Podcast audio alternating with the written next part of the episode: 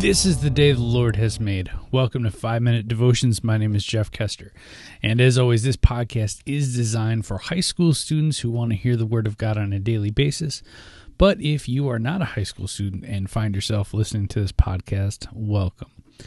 Uh, today, I'm going to do something a little bit differently. The only thing that I'm going to do is uh, read the scripture reading for today. It's very pertinent. It's it's actually a really great prayer. It's Paul's prayer for the church in Ephesians for their spiritual growth. So, this is all I'm going to say today. So, this is from Ephesians 3, verses 14 through 21.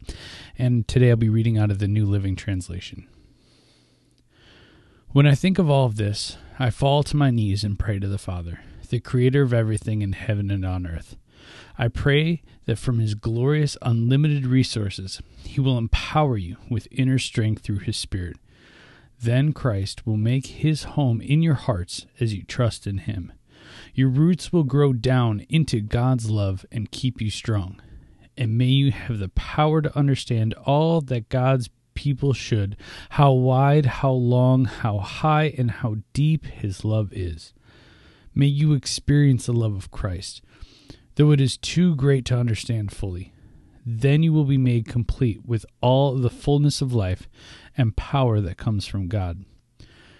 Now, all glory to God, who is able, through his mighty power at work within us, to accomplish infinitely more than we may ask or think. Glory to him in the church and in Christ Jesus through all generations, forever and ever. Amen.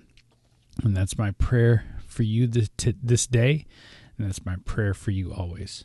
Remember, you are a loved child of God. And how are you going to echo Christ today? We'll see you tomorrow.